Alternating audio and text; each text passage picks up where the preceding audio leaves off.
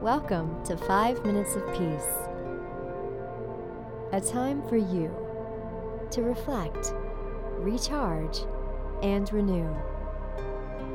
5 minutes for you to learn more so you can be more and do more. Just the time you need to awaken something within yourself. This podcast is created by the Peace Room Love, a Reiki healing and training center in Boise, Idaho. And so, with that, here is today's message for you.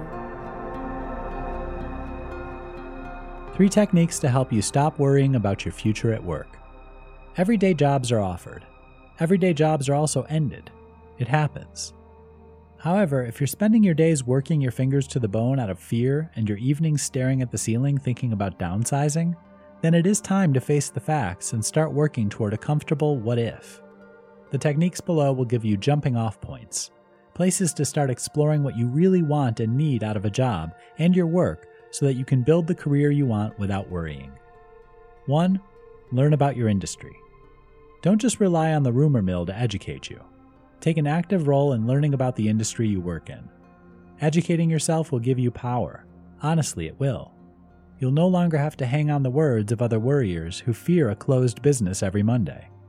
You'll feel knowledgeable and capable of making professional decisions about your job or future jobs that will benefit you. 2. Think about pivoting. You don't have to change careers entirely, but consider what it would be like to move to a new position. This could be an upward or lateral move. The more you think about these changes, the more comfortable you'll become, and a job change won't seem so scary. You can also refer to point number one and learn about other areas of your field you might be interested in. Sometimes the things that scare us most are the things we consider the best things that could have happened to us later. 3. Make a plan. Plans change, so use the new knowledge and comfort you're finding to create a plan for yourself that can change with the times, the economy, and your own personal growth over time. Think about where you want to end up and how you might want to get there. Maybe your plan involves going back to school or learning new skills that'll make you more marketable.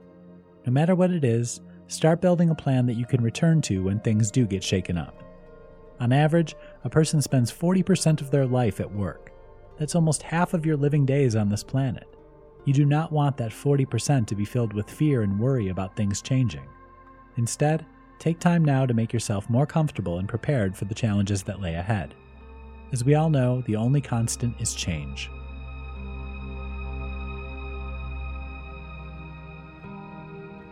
Thank you for listening, and thank yourself for taking five minutes of peace.